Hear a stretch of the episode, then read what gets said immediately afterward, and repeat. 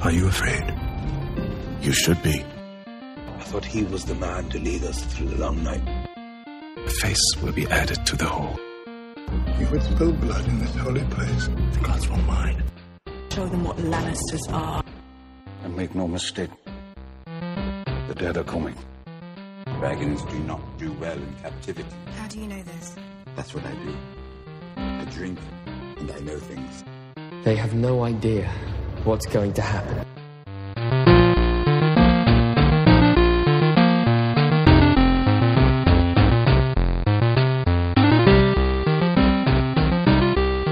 Welcome, ladies and gentlemen, boys and girls, children of all ages, to The Winter is Coming, Game of Thrones podcast. I'm your host, Razor, and I'm here with Isis, Corey, Annie, and Bandit. He's back for another Take the Black.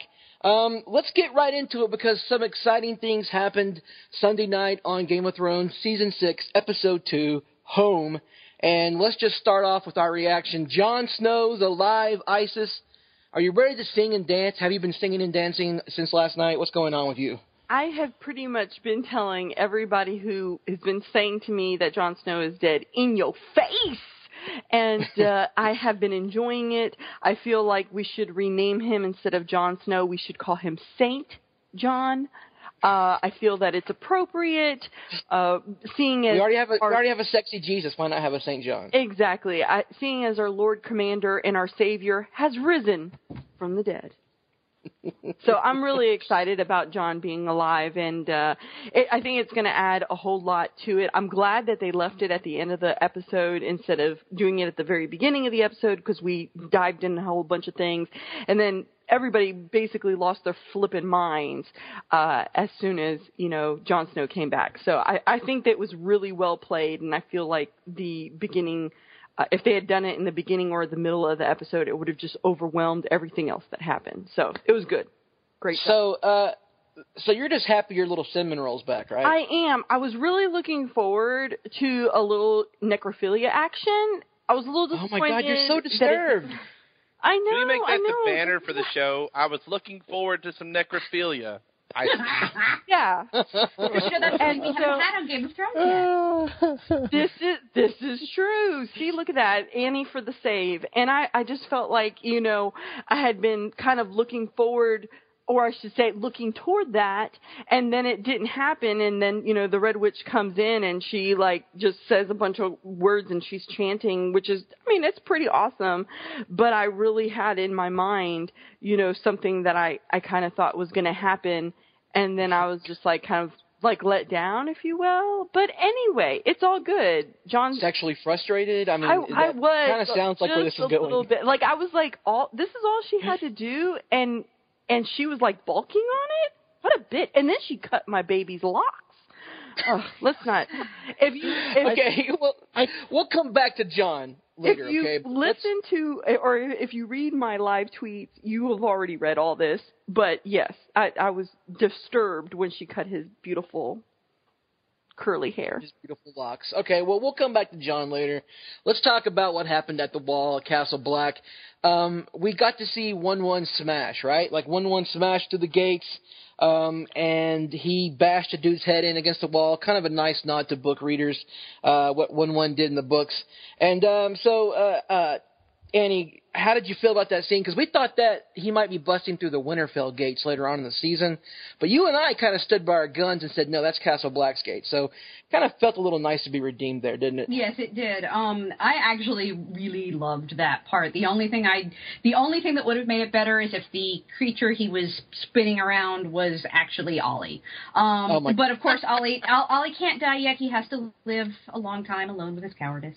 Um, I, I did actually kind of love that Olly like tried to attack, even when all hope was lost. He was like, ah, and it's like, no, dude, no, kid, kid, you.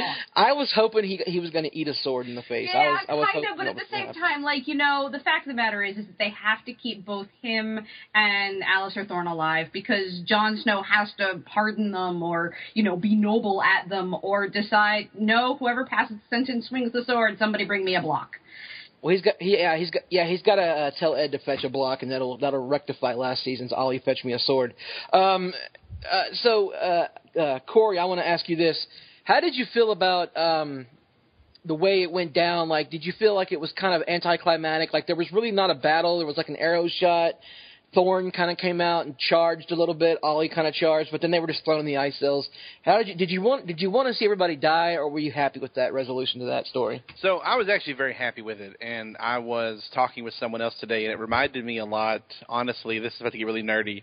It reminded me a lot of the end of Lord of the Flies because uh, Castle Black had become its own world with its own set of politics and its own like it's separated from the rest of of Westeros. They are the only ones who have seen and who understand the struggle that the White Walkers are going to pose.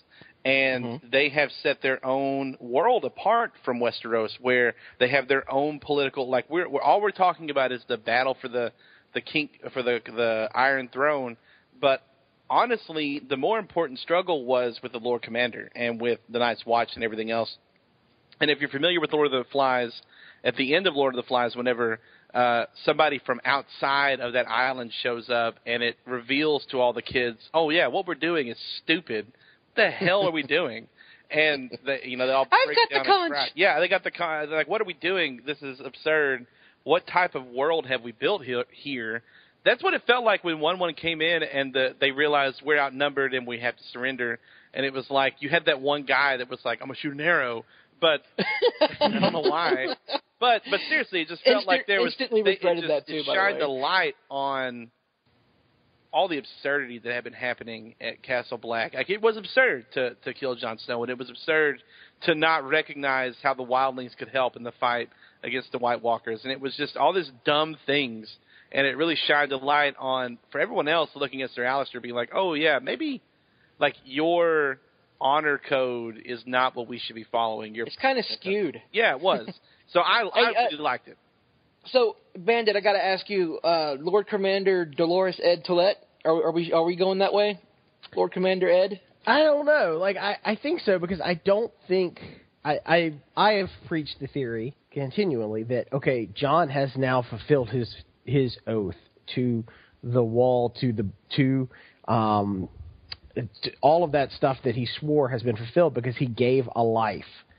He gave a life, he lived a life, and now this is a new life, and so he no longer has to be Jon Snow. He no longer has to value that oath. All of that now can go out the window because he's been born anew. So I do think we're going to have to have a new Lord Commander um, at the wall. However, it may be that the whole idea um, completely needs to be scrapped. Maybe we don't need a Lord Commander. Maybe what we need is some sort of alliance with the Wildlings, and just we're going to try to hold the fort, and we're going to do the best we can, but we're going to throw all of the other stuff out the window. Uh, because all of the traditions and everything that had kept it alive had really started to become stagnant and had become a detriment at this point. Well, yeah, the, the Um, Night's Watch had lost what they are at the wall. yeah, to do in the exactly. Like they have become so focused on the tr- traditions that originally had served them that the traditions became the important thing instead of actually doing their duty. Um, that was no longer the important thing. The important thing was to do things this way. Uh, and so that's the conflict kind of you're seeing right now at the wall. So it, it may be that the Night's Watch completely needs to be scrapped or turned into something completely new or whatever. Or maybe the Night's Watch, maybe that, that entire group will be like, the heck with this. We're with Jon now.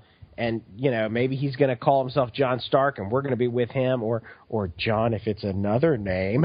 And, and we're going to Jon Stargaryen. yeah, or we're going to be with him and screw all this other stuff, uh, and forget the wall because we gotta we gotta unite everybody or we got no chance. Which would also be probably a wise decision at this point because I don't know how much value is left in the wall. Yeah, Um, absolutely. how much longer can you hold that position and that continue to hold value, especially thinking about the fact that there's nobody in the other forts up and down the wall. Right. So how worthwhile Right. is it really? Well, Jon Jon tried to populate those forts before he was murdered, and I don't know how how far he got because he was going to try to send uh, Janos Slynt down to. Uh, that's why Slint lost his head because he refused to go to one of the uh, forts. And um, in the books, he does it, and only briefly talked about it in the show. So I don't know how far he got with populating Well, the other forts. And there's still plenty of time left. And ISIS, you're going to hate me saying this, but there, there is plenty of time left for Jon Snow to be a Stark. And that, when I say be a Stark, I mean be absolutely ridiculously stupid, and and and not kill his enemies. Instead of killing his enemy, you know what? I bet, I bet they won't kill me again if I let them go. You know, Yeah. that's probably what I'm honor, I'm honor I'm bound. honor bound. I'm going to do that now. You know, he's still time for him to do something stupid like that, especially with Olly. Uh, Ugh. so and and everyone hates Olly. Truthfully, um, you know, Jon Snow coming back to life is a huge get this season already. Bam, starting off huge because we got so much of what we wanted already. Um, I think there's nothing anyone wants more though than to see Olly die. Uh, my only concern, of course, being we've already gotten so much we want. When you get what you want out of Game of Thrones, it usually means something really horrible's about to happen. Yeah, actually, just Yep. a fun fact: the motto of the Red Woman, where to give life you must have death, or whatever that is, whatever that whole give and take is. That's actually how the showrunners feel just about Game of Thrones. If I'm going to make something good happen, we got to have a lot of bad happen. So we're probably about to see, I don't know, Ramsay Bolton take over everything. So Well, that that's a great point that you both just brought up because I want to talk about Bolton family values. Um, let's talk. Bandit and I were talking before the podcast started. Like nobody on the show should ever hug anybody else. Once you No. hug somebody, No. that's the end of your story. If you're, an done. adult and you hug someone else in Game of Thrones, somebody hugs you, you're dead. You're so dead. I'm I fear for Tommen's life. He hugged Cersei the, in, in this episode, and I'm I'm afraid it's over for Tommen. But like you know, last season we had Stannis hug Shireen. She got burnt to a little barbecue crisp, and now we've got we've got Roose, who like tells his he tells his bastard son Ramsay, "Listen, you'll always be my firstborn." And he and, and they hug, and I knew it. I was like yelling at the TV the entire time, like, "You're gonna get stabbed, Roose. Step back, Roose. He's got a knife, Roose." And too late. the, he got the guy that plays Roose Bolton has a future in just narrating every book ever. By the way, I love his voice, It's man. amazing. I love his voice. Uh, but um, Bolton family values are ridiculous, and uh, we like you know Ramsay. At this point, I've I've heard a lot of people complain about Ramsay. Like, okay, well, let's just give Ramsay something more crazy to do. Like last season, he had a really despicable arc. Before that, he tortured and and he tortured Theon. They killed the girl in the woods by chasing her down with the hounds. Like there was a hor- horrible lot of shit going on with with Ramsay, and and so I heard a lot of people complaining uh, last night on Twitter about, oh look, Ramsay is uh Ramsay's killing somebody again. This and this is horrible. Oh look, he killed his father. Why not? Well, what else did you expect Ramsay to do? Ramsay is not a good guy. Ramsay Ramsay was never going to embrace his his his new brother. He was never going to embrace his his and I'm using air quotes mother Fat Walda. He was never going to embrace that. They were always going to die. But that ended up being a, uh pretty scary situation. And I know there's a couple of opinions here about that. And Bandit, I know you wanted to talk about um, how how how did you approach that scene whenever um, Walda Well- is being led into the kennel? Like, Look, I know I. I know a lot of people are very upset with the scene that happened, and they have every right to be upset, and it was upsetting. Um, and I, I'm sincerely, and I, I know I'm usually the joke guy, I get that, but I'm sincerely saying, yeah, that was upsetting. I did not want to see a baby get killed, and so. I knew that was coming as soon as Ramsay said, "Send me Walda and and Kiddo." Uh, I by the way, by the way, he was calling her Waldo. Oh yeah, Waldo and Kiddo is what I was calling them. but when Waldo and Kiddo, as soon as he said, "Send me Waldo and Kiddo," I knew what was coming. So I had a very unique strategy for handling this scene, and I want to share it with everyone because we keep running into these problems with Game of Thrones where people are getting very upset about the things they're seeing in the show. So I want to share my strategy to see if I can help other people deal with these issues. What I did was not watch that scene. Now, I actually got up and turned around and walked out of the room. And then when the scene was over, I came back into the room. And I know it might sound kind of crazy, but what this magically allowed me to do is not get super upset about a baby dying. I didn't have to see it. From the other room, there was no way for me to see it. And I learned this trick when I was a young child. Back in 1992, there was a movie that came out that was called Under Siege with Steven Seagal. Um, I I wanted to see Under Siege so bad. I was like 11 or 12. I wanted to see there's it so the bad. Alabama coming out at you, by the way, right there. I, absolutely, man. I wanted to see that Steven Seagal's going to kill everybody on a boat. I wanted to see that so bad. So I, my dad let me watch the movie with him when it was on VHS. However, there's one particular scene where a lady jumps out of a birthday cake and she's not wearing a top. My dad decided, although it was fine for me to see all the murdering, I couldn't see that part. This is what this is what my dad decided. Boobs bad, murder fine. So so I was made to stand up, turn around, and face away from the TV while that scene was going on, while he sat there and watched it. Now, at 12, that felt extremely unfair.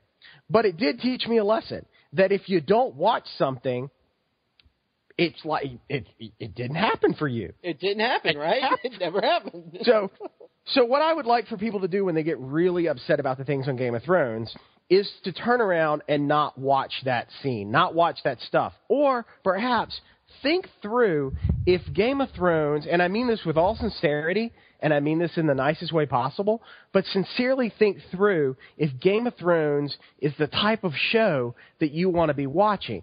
Because these type of things have happened the entire time the series has been, been on. Now, over the last couple of seasons, the outcry for these things has suddenly gotten really loud.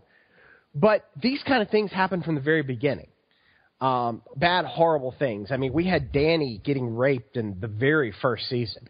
So, you know, bad things have happened. So you sincerely need to stop and think, is this the show for me? If these things are really upsetting for me, maybe this is not the show for me. Um, you know, there's plenty of other stuff on television if if it's not your cup of tea, and Yeah, that's two fine. broke girls, It's- whatever. it's, yeah, it's fine. Like, you know, Veggie Tales, Duck Tales, whatever. It doesn't matter. The Hallmark Channel. The Hallmark Channel has fantastic Christmas movies. I hear.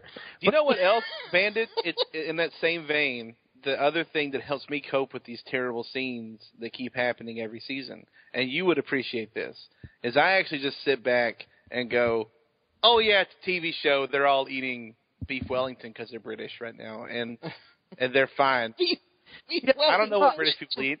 Yeah, I have. I have though. It's it is a matter of if it's going to really upset you, don't watch it. It's the people getting really upset about these things. To me, it's comparable to uh, a fundamentally Christian group getting really mad because the show Girls has sexual content in it. Well, why are you watching the show? If you know, if you know it's going to make you furious and you think it's terrible, probably shouldn't be watching the show. Uh, and the, the, the people getting mad at Game of Thrones, I, it's a different group of people. They're not the fundamental Christians, although I can't imagine they love Game of Thrones. But uh, they don't. It's it's. I would imagine that you know, but it's still it's the same sort of thing, you know. And it doesn't matter where your I hate this is coming from. If you hate something, maybe stop watching it. And so, but if you are going to keep watching it, if you're going to stick with us, if you're going to finish this thing out, just know that it's only going to get worse from here. And so I'm going to, I'm going to end I'm going to end my my rant here with a quote. All right, and this quote comes from a very famous lady who I think we can all learn a lot from, and we need to listen to, and we need to learn to be more like her. Okay. Oh God, here it comes. Her name is Sophia, and she's one of the Golden Girls. So this is this is a quote from Sophia, and I think it, it perfectly explains what's coming in the rest of Game of Thrones. Fasten your seatbelt, slut puppy. This is this ain't going to be a cakewalk. And that's true. Fasten your seatbelt. Words to live by. It, Words it to ain't live going to by. be a cakewalk. It's going to get worse. So if you if you know if this was terrible, if this episode, if you're pulling your hair out, maybe this should be your last episode. Just throwing it out there. Bandit, Bandit. I'm just going to tell you right now. I I've been. Tr- that was a trigger. That was a trigger right now. I feel I've been triggered. I, I'm, not, I'm not trying to joke. I'm being sincere. Like I, I, I will tell you this. That, Well, I'm that, trying to joke. I sincerely left the room in order for it to not upset me, and I sincerely think too many people today don't think things through and go, "Man, I don't have to watch this." Like I- I, I think Thank you for completely being a friend, agree. by the way. I have. Thank you for being a friend. I will. Okay, Isis. Isis was going to make a trigger joke, and I think we're going to. Well, let's lay off the trigger jokes. But I will say this. I will say this.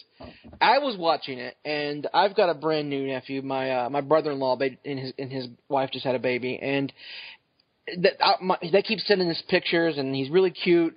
And so as I was watching it, I, I genuinely, and I'm not even joking here. I genuinely thought to myself, I'm about to be triggered. Like, I, I, and it wasn't even a joke. I just said it in my head.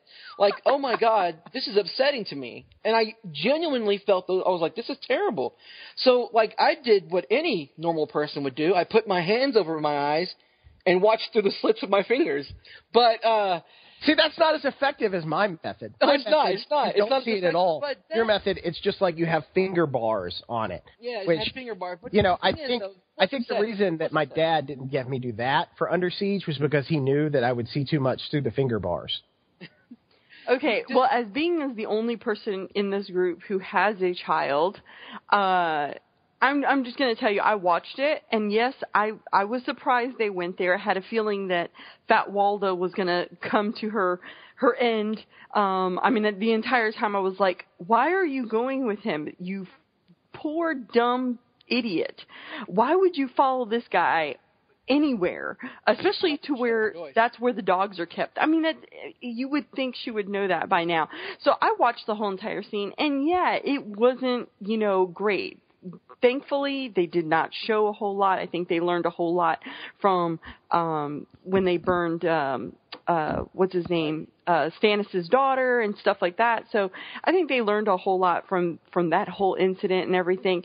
But I really just didn't again, I I think I was like Corey and said, "Okay, this is a TV show. I'm yeah. I'm okay. Nothing has happened in real life. This baby is still alive."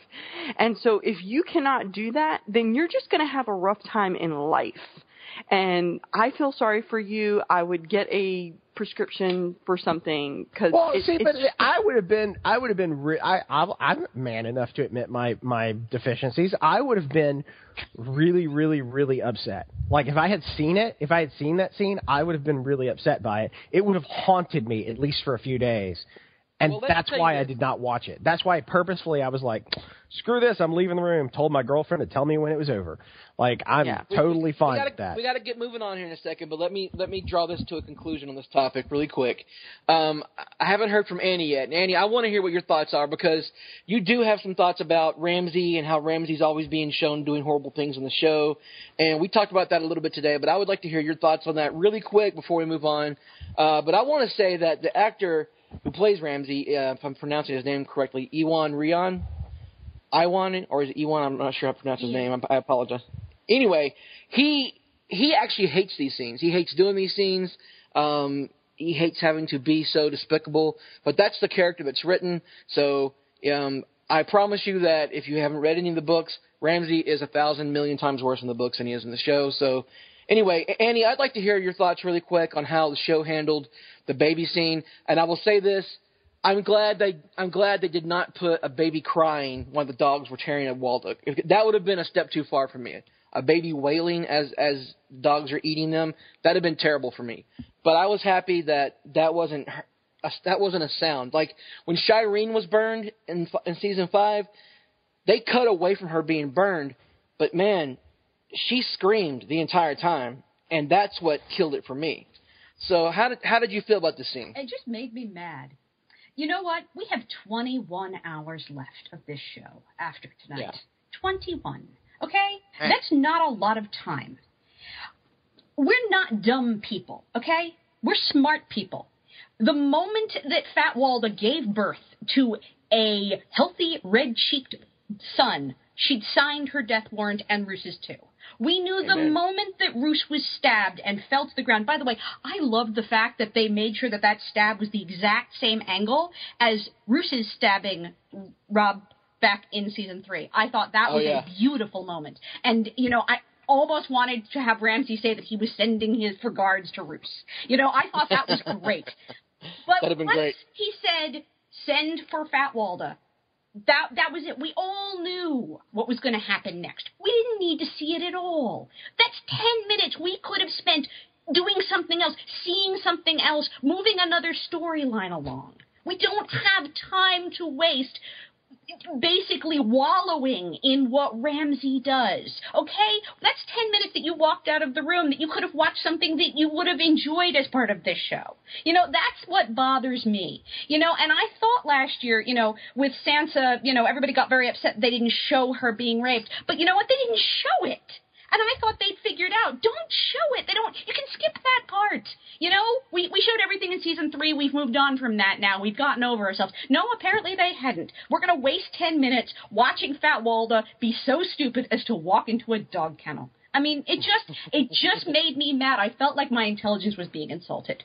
Anyway, I don't know. I, I got. That's if a I could jump point. in, I really, I honestly disagree with that assessment, and, and I think the reason is because it showed, uh, a, it showed Ramsay behaving even more erratic and more we already psychotic. know he's a mad No. I, I disagree. From the moment that he the son was born, we started on a new path in Ramsay's mind. Like when his dad, as someone pointed out earlier, was like, you know, you're always my firstborn, and he said, you know, we had that really sincere moment with his dad. And I honestly, this is why I think they've already did this last episode with him talking about his dead girlfriend, whatever she was. Um, yeah, Miranda. where he was had this really sincere moment and then was like feed her to the dogs. Like we had a moment where he held the baby and he you know, you could see that he was like, All right, this is a baby, this is an By the way, can I interject? I thought that baby was getting spiked like a football. I did too, honestly. He What, was thinking when he about said, "Can I hold it?" and I'm like, "I hold it and smash it." I mean, seriously, Yeah. like, I didn't leave the room, but I hit mute at about that point and lifted my laptop so that it was blocking the screen and watched Twitter until it was over. And I also think that they showed it up until about the right moment, and then they did cut away. We didn't watch her get ripped apart by the dogs. We just heard her scream, heard the dogs growl, and we cut away. Like that was enough. Like Ramsay's the the coldness in his eyes and in his words to her after holding the baby and being so sincere and Yeah. sweet. It's like I feel like we're seeing so much character development from him. Like I think that it's more than just it's more than just him being psychotic. This is a difference between him and Joffrey, I think. Okay, Is actually, i- i- if, if there are people that actually feel that they are getting something out of it, then that's good. Because to me, my reaction was, "What are we getting from this that we haven't, al- that we don't already know?" That was basically really- my reaction. I But if really there are feel people who are getting stuff from it, then okay, good. Sure. Yeah, I felt like Corey's right. I think that there's a lot of depth to him because I mean, as far as what He's the things that great he said, especially Yeah. uh, it, it, He is a good a good, great actor. Um, his first, you know, the first episode in this episode, he had some really distinct lines. Uh, one of them being, you know, feed her to the dogs, and and he gave a, a really good monologue about how much he really did care for her and stuff like that. And then at the end was, I prefer being. You know, the second episode was I prefer being an only child, which are you know amazing where you see his you know where his mind is coming from it's it's really it's so layered he's just not a freaking crazed animal like joffrey he uh, or joffrey was just absolutely nuts um Psychotic. yeah, but um, I really feel like there, there's. I think that he got pigeonholed into a situation where he was like, "I'm always going to be second fiddle to this little boy." Blah blah blah. It's time to make my my move now, and and he did. Whether we agree with it or not, I mean, he really did. He's a player in this game, and he's trying to hold on to with what he has because if his little brother lived, he would have nothing. So um, I really feel like, I mean, and I also felt like if you uh, play back, Ru- Roose never expected his son to do that when he gave him that hug.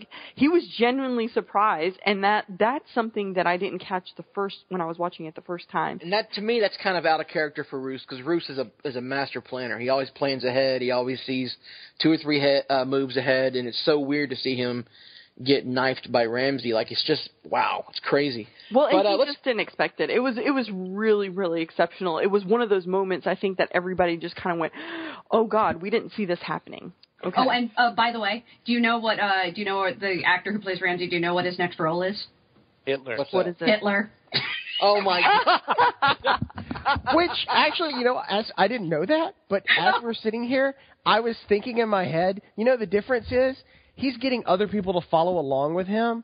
Whereas Mhm. Joffrey, Joffrey was like a crazy, like Jeffrey Dahmer nut job. Like he was a crazy, he was crazy and psychotic. But everybody around him was like, we got to figure out a way to contain this guy. He's a nut Yeah. job, you know. But with with with the Boltons, uh, this is totally different. He Jim really Jones. is. The Karstarks Yeah, are with no. him. Yeah. Yeah, he he really does fill the kind of uh, I hate to call anybody other than Hitler Hitler, but he fit, he he fits the he fits the okay. This is kind of you know he's getting everybody to get on board with his crazy, which is a totally different level of crazy, and it's much creepier, much much creepier.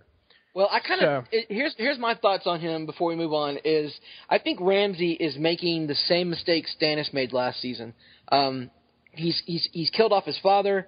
He's uh he's he's going to attack the wall like he's he's he's you know he's firm in his belief on attacking the wall, and the North is going to turn against him eventually. I mean, obviously we see we we've seen the trailer for the next episode, and we see um, House Umber's banners flap, flapping in the wind, and the description for next episode says that he gets a gift, and everybody's thinking that he gets Rickon Stark as a gift, that somebody's going to turn over Rickon Stark to him, like the youngest Stark.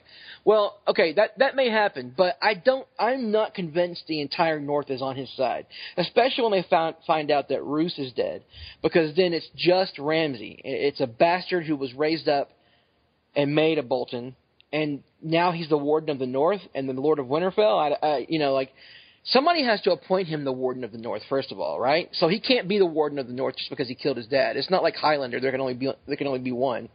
Like he's got to somebody's got to appoint him the Warden of the North. I, so I forgot Rickon existed, dude. Yeah, Yeah, no, no, like, I it feel- like, I- Rickon you is know back what? this This season, and Rickon has also ha- hit puberty the same way This that uh he's is- not he's not a hundred feet tall like Bran is now, but he uh I've seen pictures of him uh in Ireland uh when he was there to film, and he got so much older.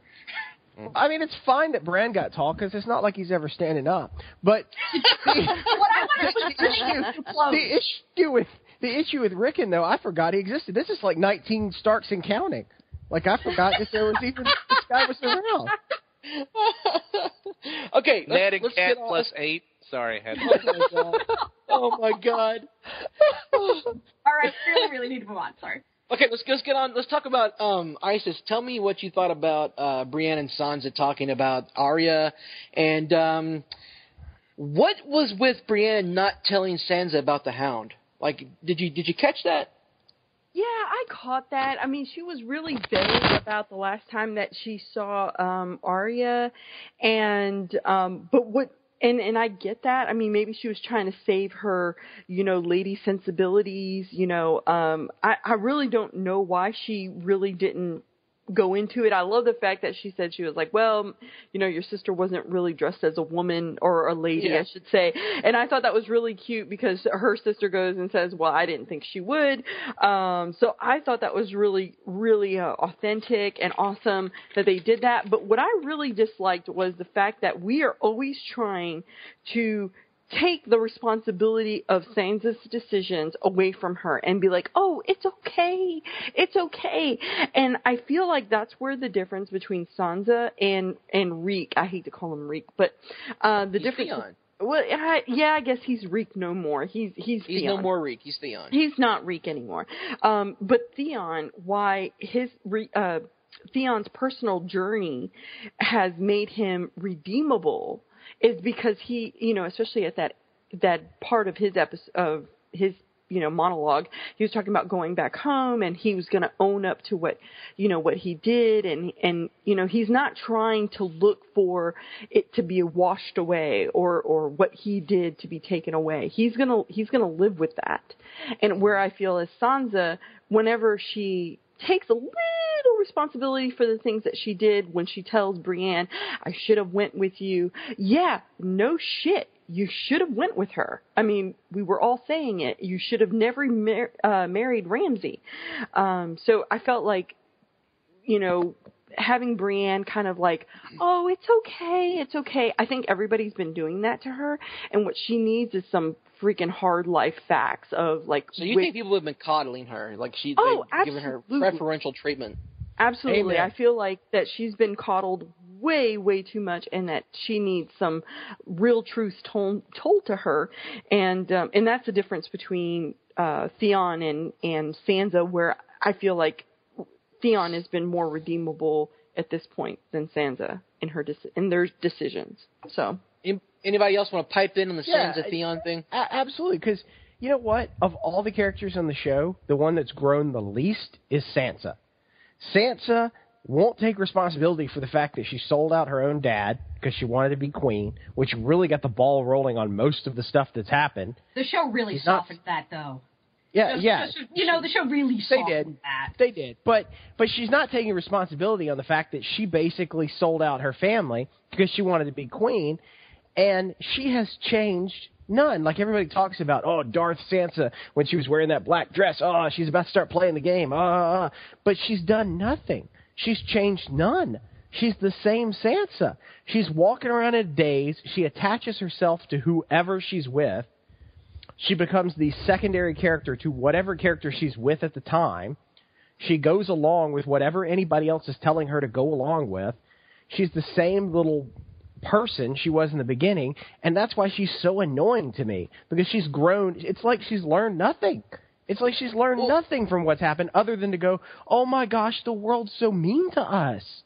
Which But is here's the thing about Sansa. Here, here's where I see Sansa is she she adapts. Like she like you just said, she she uh hitches her wagon to whoever she can. Like she hitched her wagon to the Hound when she was in King's Landing. Okay, I want to protected inter- her. I, I want to pipe in here. There's a difference between adapting and then writing somebody's coattails. There's a complete difference. Well, not everybody can be a power player. Not everybody can be Arya though. And, not and everybody there are can. people in this world who never really learn. There are people in this world who go through life going, "The world is so mean to me," and never actually see because they have a big, big blinder in front of their face that they are the they they are the source of their own problems. You know those people in real life. I know those people in real life. Mm-hmm. You know, I, I'm I'm not.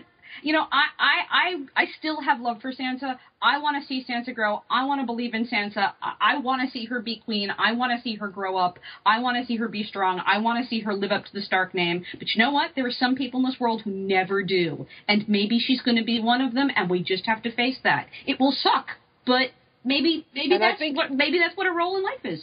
And that's a great point because you know I think sometimes we forget because it's a fantasy show, it's Game of Thrones, and everybody's supposed to be a badass in their own right. Everybody's supposed to have their hero's journey. Yeah, not everybody's going to have a hero's journey. That's the thing is is people like Sansa do exist and maybe like I agree with you. Like I've always wanted like ever since I saw her in the black dress, I wanted her to be Darth Sansa. I wanted her to be like the new Lady Stoneheart. Like if we're not going to bl- if we're not going to bring Lady Stoneheart onto the show, let's make Sansa Lady Stoneheart in a, in a certain way. And so I thought that might happen with her, and they haven't gone that way yet, and they they still have time let to me, do let it. just, they haven't. I think we forget too because of how far we've come in the show and all the bad things that have happened to her. That Sansa spent how old was she in the show? Like sixteen, maybe 15, 16?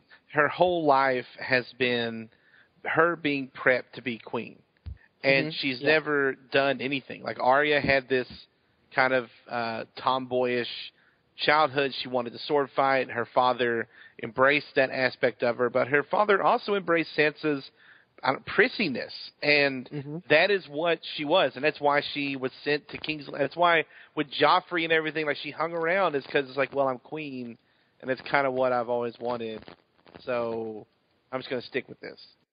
Okay, so let's move on to the Iron Islands now because Theon has told Sansa that he uh, wants to go home, which was the title of this episode, which I thought was pretty cool. Um, and now we we we see Balon Greyjoy. He's back. Um, when's the last time we saw him? Season three. Uh, and and and so we haven't seen him in a long time, and um, it's it's kind of been of a he's been a bit of an enigma. Is he dead? Uh, did Melisandre's leeches work? And obviously they didn't. He's still alive. Uh, well, he was alive for a little bit.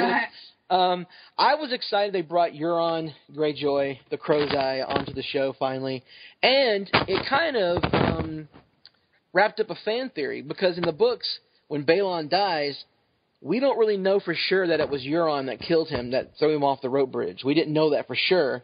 People think maybe it was a faceless man, it was an assassin, maybe Euron hired, somebody to kill his brother. But in the show, it's Euron. He throws his brother off the uh, bridge. Now, um, what I enjoyed about that scene was he he actually got to give some of his speech that he gives in this Kingsmoot. The I am the storm brother, uh, I am I am the drowned god. Those things you guys are about to see a major powerful character uh, from the Iron Islands. And uh, Isis, what did you think about uh, the scene between before we get to Euron and, and, his, and his brother's fight on the bridge? What did you think about Yara? Because she's another strong female in the show that has potential to go somewhere. How did you feel about her story with her father? Was you know she's not queen yet. He didn't. You, can't you can't be appointed to king or queen, or you can't just be inherit a king or queen in the Iron Islands. You have to be appointed as king's moot. So how did you feel about that? Uh, I really enjoyed seeing Yara again. I really enjoyed the fact that the last time we saw her, she was trying to save her brother, and he wouldn't go with her. And but she she still attempted to try to save him, and and bring him back. So for her, family is a really big deal, and that her you know her brother she wants to bring him back. So to see her back, it was really good because I have a lot of respect for her. Um, you know, just being a very strong female. She's very, very smart as well. She's not a stupid, uh, you know, woman. She's very, very, you know, tactical minded, and I just really appreciate her as a character. And the the the actress who plays her, I don't know her name, but she is Gemma Whelan. She is just absolutely wonderful um, in her portrayal. It's just so it's it, she doesn't have to be over the top or anything like that. She just plays it straight. She's great. Point of That's the thing about the Ironborn. Point of order. Um, sh- uh, she's actually a comedian in in, in her uh, regular career. I Are did you not serious? know that. I yeah, did not know I- that. she she does improv comedy. She's great. That's yeah, she's wonderful as far as in the dram- you know what she's doing dramatically in, on Game of Thrones. She's doing excellent. I really felt like her conversation with her dad, um, you know, just kind of sealed the deal that if if and when Theon gets back home, she's going to embrace him wholeheartedly, and she's she's going to want him to have him back, especially um, you know, when she was talking about her dad, you know, I'm going to find, you know, whoever did this to my father. I actually believe her, even as as an asshole that her father was to her. I really believe that the fact that she's going to try to find whoever killed her dad and and you know, you know, it, and really do something about it. Um, so I think Yara is definitely family minded about her, you know, family as far as her internal family, and then of course, you know, where she Well, lives. she know she knows for sure that Theon doesn't have a cock because it was sent to her, her Well, and her dad in a box. But I, I feel like she's, really going to try to take care of him and and really t- take care of her people um, in the Iron Isles. So I really feel like she is the best case scenario for the Iron Isles because I think she would take care of them. But um, we'll just have to see more from her. I just want to see her wrecking dicks because to be honest, I think she could definitely wreck some dicks. It, it's going to be Definitely has potential to be a dick wrecker. yeah, she's going to be great, and I I really enjoy her. I felt like after she tried to save her brother, they you know Game of Thrones really kind of put her on the back burner, and which was fine. You know there was nothing really going on, but I feel like if Theon gets back home, that that's just going to spur her on. So I'm excited. Bandit, what do you what do you think about this Kingsmoot coming up between Euron and? Uh, I think it's going to be great, especially knowing the fact that Theon is headed back to the Iron Islands. So Yeah. obviously his arrival is going to cause even more. What I'm really ho- uh, turmoil. What I'm really hopeful for is that he takes on a role of maybe even not even calling himself Theon again and trying to support her and give her advice and help her because nobody else in the Iron Islands is going to remember. Nobody else is going to know who he is Right. because he hasn't been there. And so he can show up. I'm, I'm hoping he shows up and he joins her side, and it's kind of like the the Greyjoy siblings versus, and they try to work the political scene in the Iron Islands, which I think is going to be a lot of fun because it's obviously you know with the King's Moot and all that, it's an older, more uh, kind of a Celtic inspired and Viking inspired kind of culture, and so it's going to be a lot uh, a lot different than what happens in King's Landing, and I'm I'm really excited about seeing what happens in that storyline. It's a great storyline as long as we don't visit that storyline for like three episodes and then never hear from it again. do you think do you that's what- think that Theon that Theon has the potential to become the the Varys? Yeah, he could be the Varys. Oh. I mean, he totally could. Like, he's obviously, you know, done that kind of deceitful stuff for Ramsay, and so maybe he's going to turn into that kind of I was damaged, but I'm going to try to my best to be a force for good and what role I can hold kind of thing, and maybe it's part of his redemption story. Um, and I agree with you. I think Yara is an awesome character, and I thought the conflict that's going to come from her seeing Theon again when he wouldn't leave, and now he shows up, and maybe he wants to join her and help her, and the conflict of I I came for you and you didn't, you know, that's going to be really cool. I'm I'm excited for this storyline. Yeah. It's just, it sounds pretty exciting. I think it's going to be great, and uh, you know, I hope so. I yeah, and- and I know Annie, you're not you're not much of an Ironborn fan from the books. Okay, the thing about the books and is both the Dornish and the Ironborn came in at a really bad time. You know, the basically what what did we just had in a storm of, storm of swords? We'd had um, the red wedding, followed by the purple wedding, followed by the reveal that Littlefinger was behind the whole thing to begin with, that got Ned to King's Landing, like uh, that he was the mastermind. We had all of this, and it was going to be great. And then we were sitting in Dorne with a dude who sat in a wheelchair, pondering. And then we went to the Iron Islands where a bunch of characters we didn't know and we'd never met before stood around and crossed their arms and frowned. And it didn't do anything, didn't move the story along. Who were these people? Why should I care about them? You know, I didn't. And with Dorne, the show made the same mistake with Dorne that the books made with Dorne. That Dorne, in and of itself, would be interesting without them having to actually make it interesting. And I'm really worried that we're going to see the you know, since I just saw the TV show, the TV show understood there were problems with Dorne, so they sent Jaime and Bronn down there to try and fix those problems. And what did they do? They simply made all the same mistakes in a different way. So I'm really worried that they're going. They, they they did they skipped the Ironborn altogether last year because they knew that there were problems with the storyline. So now they're going to tackle it and they're going to make it. They're going to change it around and they're going to make it better. They're sending Theon there, which is going to be a very. You guys are right. It's a very interesting dynamic. You know, he and Yara don't meet at that point in the books. They don't get to. This doesn't get to happen for them. So it's really Right. great that it's going to get to happen for them. By the time they meet in the books, the King's Moot is over. Um, so the fact that they'll be together during it is very interesting and could really improve the storyline, or they could just make all the same mistakes as the books, just differently. I'm I'm with you guys. I hope he takes on the uh, advisory role. Like, you know, last episode he um, uh, Sansa looked over to him whenever Brienne presented her presented her sword, and he nodded to her. And I made it. I made a little comment on Twitter. Uh, you know, Theon Greyjoy handed the queen. So I think he would be a great. He would be great if he was. Um, Hand of Yara. know, like hand of Yara, basically.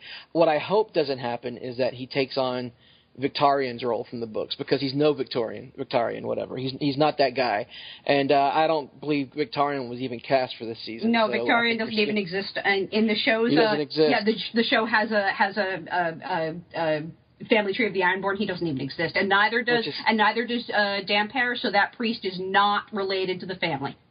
Which is which is really terrible. They really missed out on a great opportunity there. But anyway, um, let's let's get out of the Iron Islands. We've talked about it enough. Let's go to King's Landing. And Corey, what did you think about uh, Franken Mountain uh, Hulk smashing that dude's face into the wall? I thought that that was uh, one of the moments in this episode that reminded me of why I love Game of Thrones because last last season I thought almost they, they, there was no humor. They lost all those things that made, and I get it's because the situation was bleak for a lot of people, but it still is. But in this episode, we had four or five organic, legitimate, funny moments. Uh, one one, the head smash. Uh, I drink and I know things. Punch me in the face or an idea, idea like that. Tormund shooting those eyes at Sir Davos after the red woman was just like basically saying please to her god. Like those were all funny moments in this show that were legitimately funny. They were clever, and that moment there, it, it posed. See, Andy was like talking earlier about oh this stuff with. um Ramsay, it didn't really add anything. What did that moment really add? Except a hilarious moment and a chance for everyone to see why everyone in King's Landing sucks. Because like that guy, that guy is a prick, and Franken Mountain is a prick, and they did a prick thing together uh, with his prick out in a, in an alley. So I, it was it was just a funny moment uh, that kind of reminded everybody, I think, a little bit too about how.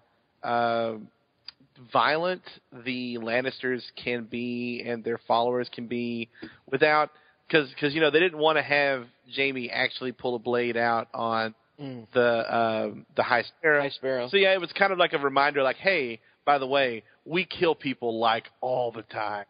So I really liked that moment a lot.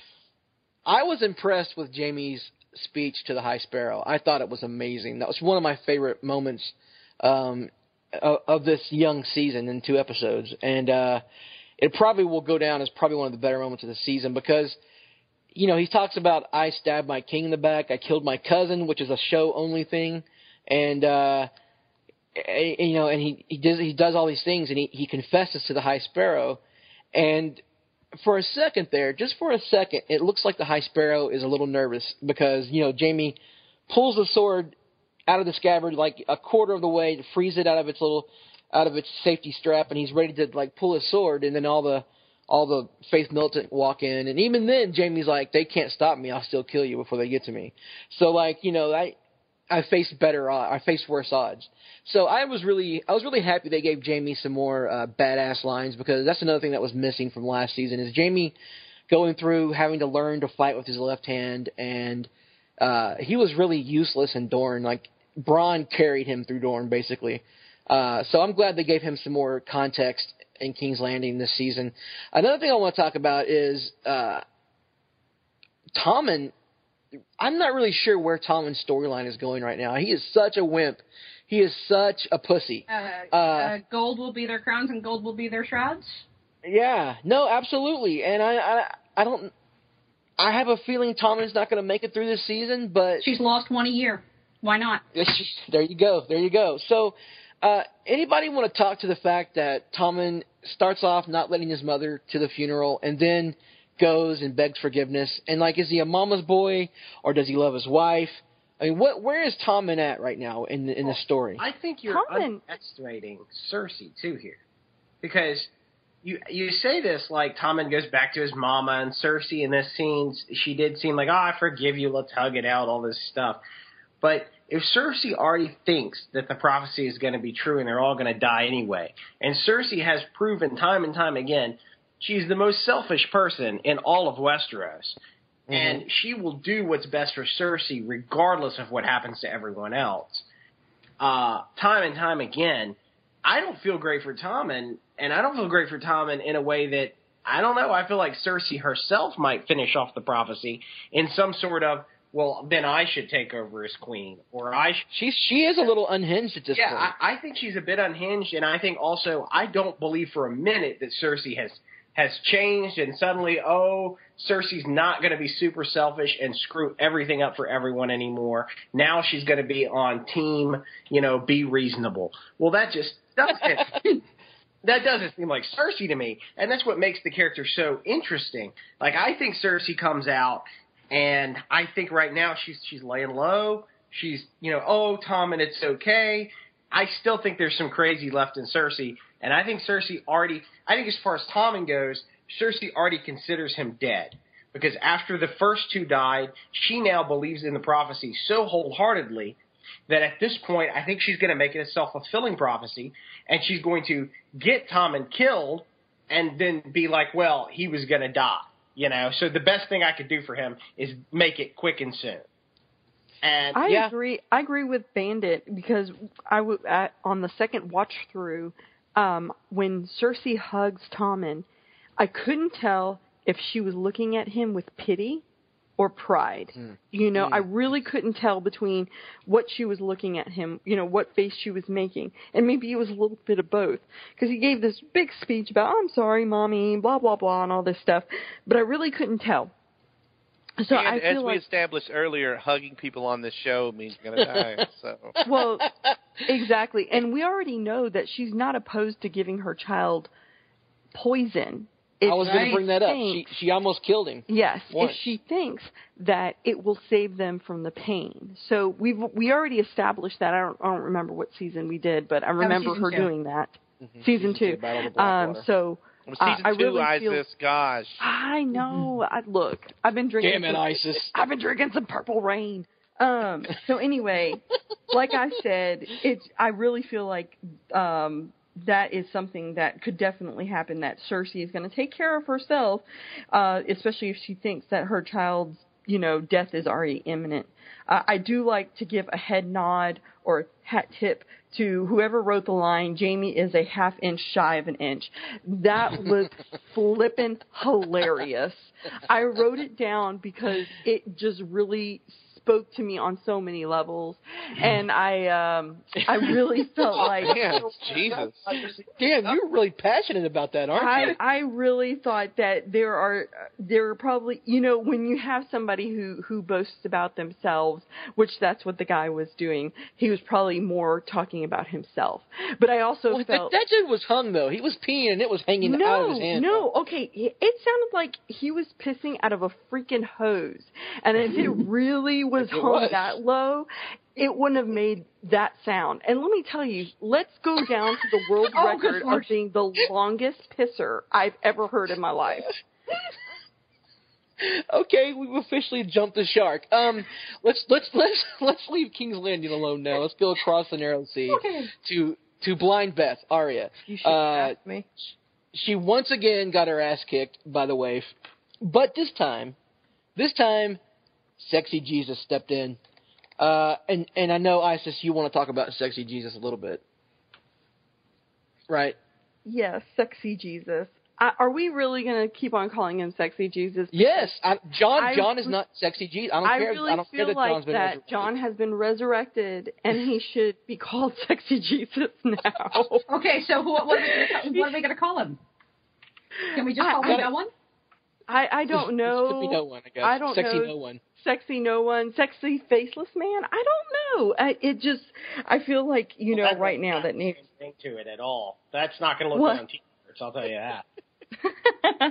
but I really do. Um, I was appreciative that he saved saved Arya, and I and I say saved loosely because let's be honest, he was sending the waif to whoop Arya's ass anyway. Um, I actually I have a question about that. Um, Yeah. because it looked to me, and I, I I- I've watched it a couple times. The waif suddenly disappears, and then he appears. Yeah, how do he's we the know? waif. I agree How, how, how do 100%. we know that they're not the same person? Thank you. That's that's exactly it. How do we know? That That's a good point. person? That is a great point. point, and I thought about that last night as well because well, they've you been and in I talked about together, this. haven't they? Though. Well, well, in the last season they were. Yeah, when one Um, of them died. Remember? one of them died. But here's the thing: the waif was in the um, black shift, whatever you call it, the the black little number she was wearing of the acolytes, and sexy Jesus was wearing his faceless man robes. So he had to change his face and get taller and change his clothes in an instant like that. So either the either the waif stepped back and disappeared and he was there to, to do it, or he just changed magically like some kind of Mighty Morphin Power Ranger. I don't know. You know who the waif of- reminds me of? Jan Brady. Kimmy Gibbler. Jan Brady, and she's that. She's yeah. uh, You're not. Oh, I don't like you. You're the middle. Aria, Aria, Aria. Yeah, well, I don't like Jan Brady. Waif has got to. No, I want her to go. I don't like her. Oh my God. Yeah. Well. Okay. So we had we had sexy Jesus step in. He takes Arya and tells her it's time to quit begging. A girl a girl is no longer a beggar. Now she's going back to the uh, House of Black and White to train to do whatever next. So hopefully those contact those painful contacts will come out of Maisie Williams' eyes, and we'll see her uh, take on a new role in the next couple of episodes. But staying in Essos, let's go to Meereen and everybody's favorite dwarf, Tyrion Lannister. He had the quote of the night, obviously, with "I drink and I know things." But what I really want to talk about is he made a dick joke to uh, Varys, and Grey Worm. It was very insensitive to Grey Worm. I'm just going to put that out there. He- It was not he sort nice. realized That he was out. No, he realized he was kind of outnumbered in the uh, men who have uh, men who have versus men who do not have. He was outnumbered in that room. I will say this: in that room, there how many guys were there? There's Varys, Tyrion, and Grey Worm. Is that right? That's it, and and and, and Missandei. So basically, So, he was massively he- outnumbered. He went down in that basement with those dragons, and he showed that he had enough balls for that whole room. that scene was incredible. That was the the speech that he gave the dragons, the way that he interacted. First off, huge props. Huge props to the special effects department of that show because those dragons looked incredible, and because Yes, they they they have looked like garbage in the past, and they looked amazing right there. And the the way that he interacted with them, and told that story. And you know, he talked about he before we done it, he was like, dragons are smarter than a lot of people give them credit for. They might be smarter than humans. We don't know. And they were those dragons were listening. The way they you could see they were listening to him. They knew what he was doing, and they let him come down there and come that close to him. The way he interacted with them, and then instantly ran away. Like it, that scene again we ha- we've been on this podcast for an hour now. We're just now. That's how good this whole episode was. We're Yes. just now talking about maybe the best dragon scene yet.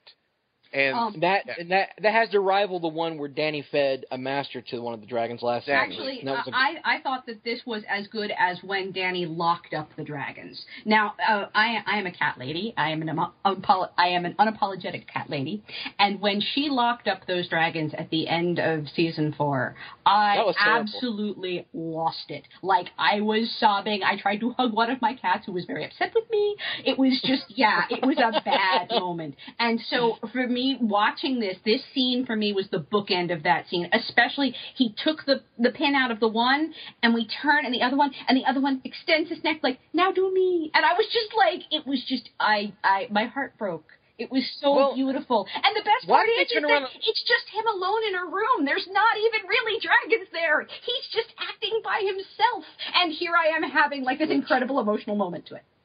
Dinklage is amazing, but why did the dragons turn around and walk back to the back of the room? I don't understand that. Like that's why didn't they just try to go through the door at that point? Um, I think because they, they they've been given their freedom and now they're considering it. He's given them Ah. their freedom. He's left the door open, and it's their choice to go out. And so I- you know that was my next when- question. When, I leave the back door open, the cats don't always go right out the door. They don't. Sometimes they stand there and look at me like, and yeah. So you know, dragons they're like cats that way. They Well- made the, they made the dragons like cats. was Drogon's like a big cat. and or a pile of gold in the back. well, I really, I really like this whole scene because we only got a very little bit on the very first uh, episode.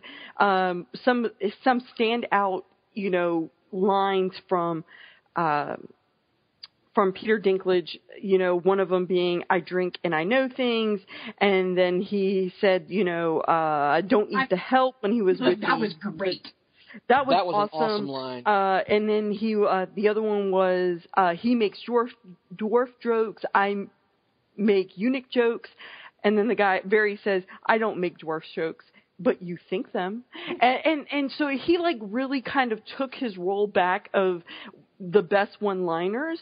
Um, I think I that agree. Tyrion did an excellent job, especially with the uh, with the dragon scene because it was so awesome. Like you were talking about a little bit, Annie, about talking to them like if they were like your cats or some, or treating them like your cats and stuff. And I almost felt like he was talking kind of like babyish to them. You know what I mean? Like very kind of uh, with a lispy kind of voice.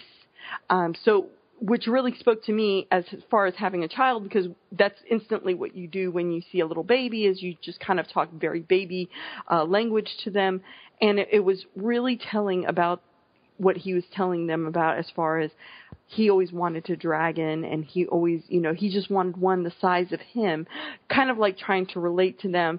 So um i really love the fact that uh, Tyrion kind of took the reins on this episode uh, especially what was going to happen at the end of the episode was going to be so massive, uh, but he didn't diminish it. It was just really great, and I love the relationship between Varys and Tyrion uh, because I'm not going to lie, I Tyrion probably had a little poop in his pants when he walked up those stairs again, and he told Varys, you know, um, if I ever do something so stupid like that again, you know, please Punch punch, me in the me in the face. It was just incredible the rapport between the two uh, actors, and Varys didn't say anything during that whole entire scene when they go He didn't have to. he didn't have to. His face said everything. So applause to the actor who plays Varys. It was just a wonderful, well acted um, portion of the episode, especially with the dragon. And before before we leave Meereen, uh, let, let me ask you, Bandit, does this confirm that that Tyrion is a Targaryen? oh, come on, again. Oh. no, I, I'll tell you. The only thing. Look, look. I, I besides kooky fan theories and nut nut jobby stuff, and and you know, there's all kinds of crazy Game of Thrones theories out there, and Yeah. and I get it. You know, Sansa's real to you, and the aliens and the aliens at Roswell happened in Area 51, and the government, and yeah, I get it. Uh, and that's fine. You can believe whatever you want to believe. That's the wonderful thing about a fantasy show. If you want to have all these theories about things that happened that they didn't show, you, you can have those, and that's awesome. And you can have your own little continuation in your mind of the show, and you do that. That's awesome.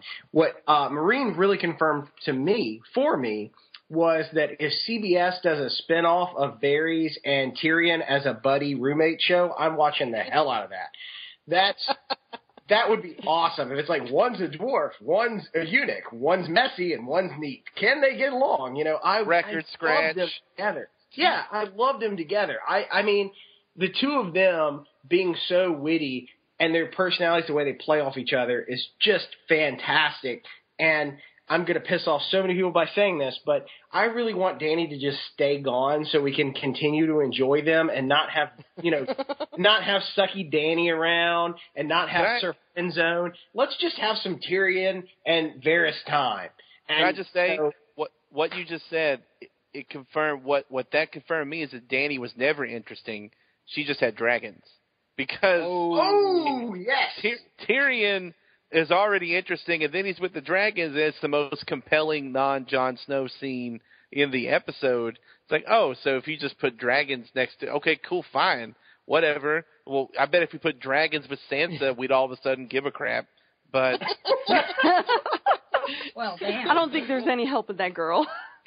Okay, let's she'd uh, run away from the dragons and be like, those are probably boring anyway. They're they're grody. I I, uh, I I have a really good transition to uh to the uh in in terms of spin-off shows. The show we really need is uh what you talking about Willis the Hodor story. oh my God! Please yes. Okay. Please yes. I would I would watch the shit out of that show. Dude, that would be sweet, man. See, awesome. What you talking about, Wiz? Willis Hold like Hodor, like, uh oh, Hodor. There's a kid at school. He's trying to sell you drugs. Let's learn a life lesson together. What you I talking mean, about, that Wiz? would be awesome. Yeah, I want to hear. I want to watch that. Okay, let's uh we're, we need to start wrapping this thing up. We've already gone past an hour, so let's talk about the big finale. We y'all kind of thought it was Oh coming. wait, does that Some mean we're us- skipping on the brand? no, no. We're skipping. Oh, I apologize. That's why you know I what? brought right. that up. Gee. Yeah, You're right. Wait a minute. Let's I'm go sorry, back I to the very beginning of the episode. I apologize. I'm sorry. Talk about Bran. Talk amongst yourselves. So Bran is still in the cave, right? And there's one thing that came out that kind of surprised me is the children of the forest, who are apparently extras in the uh, Broadway musical Cats. No, no, Fern Uh, Gully. Fern Gully. It's Fern Gully, okay. Cartoon. It's Fern Gully. when it's when it's when it's wintertime in Fern Gully, that's what it looks like. Is that cave? That's what. Every time we go Not there, wrong. like it's it's Christmas in Fern Gully. It's But they she they, she basically said that? Bran was going to leave the Bran was going to leave the cave. Like I never thought that was going to be possible. That kind of shocked me a little bit. Um, so I don't know. Annie, we saw a picture. One of the very first pictures, official. That's not a leak. That came out was Bran sitting on top of a horse. Oh, lying on top of a horse. Oh yeah, He's not actually really sitting up. He's kind of lying on it.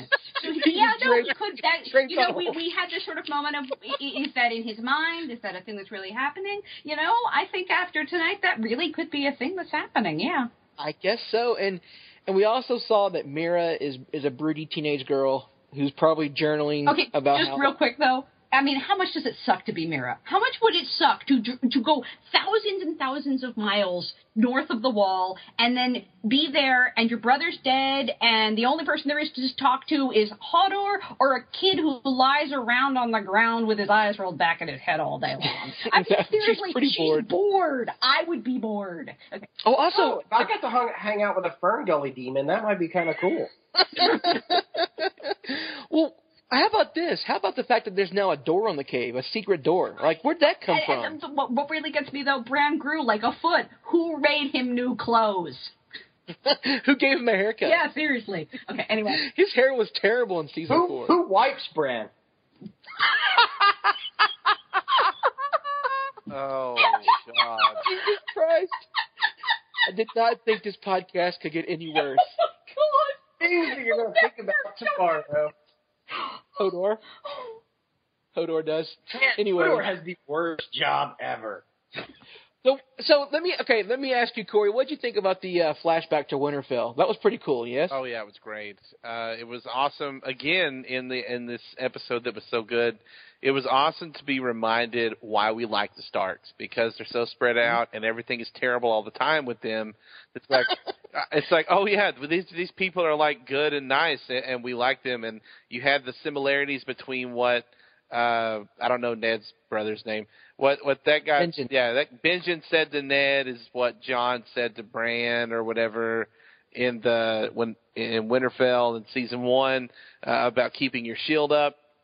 Or ring your bell. Yeah, ring your bell. Yeah, it was just interesting. I guess it was, and it was good for Bran. I think it, it was. um It was a moment that reminded Bran why I think why he's doing what he's doing, and it was Yeah. reminded us why he's doing what he's doing, and, and it reminded show watchers and book readers alike uh, that a the Starks have they're good people and they're you need to be cheering for them because they are doing what's right for the right reasons for the most part. Except for Sansa. Except for Sansa who's doing things for Sansa reasons. Uh, and then B, I, I think it was good to for, just for the character Bran to have that type of moment. Yeah. Yeah. No, I agree. That was a great scene. Uh, anybody else want want to chime in on the Winterfell scenes? Yeah, I actually love the casting of the children. Um, th- it was spectacular. They did a really great job in trying to find somebody who looked like Ned Stark. Um, it was just. I could have probably watched a whole entire episode of just the early years of the start of Winterfell. It was Winterfell, the Wonder Years. the yes, it was absolutely awesome. I think I said that in one of my tweets.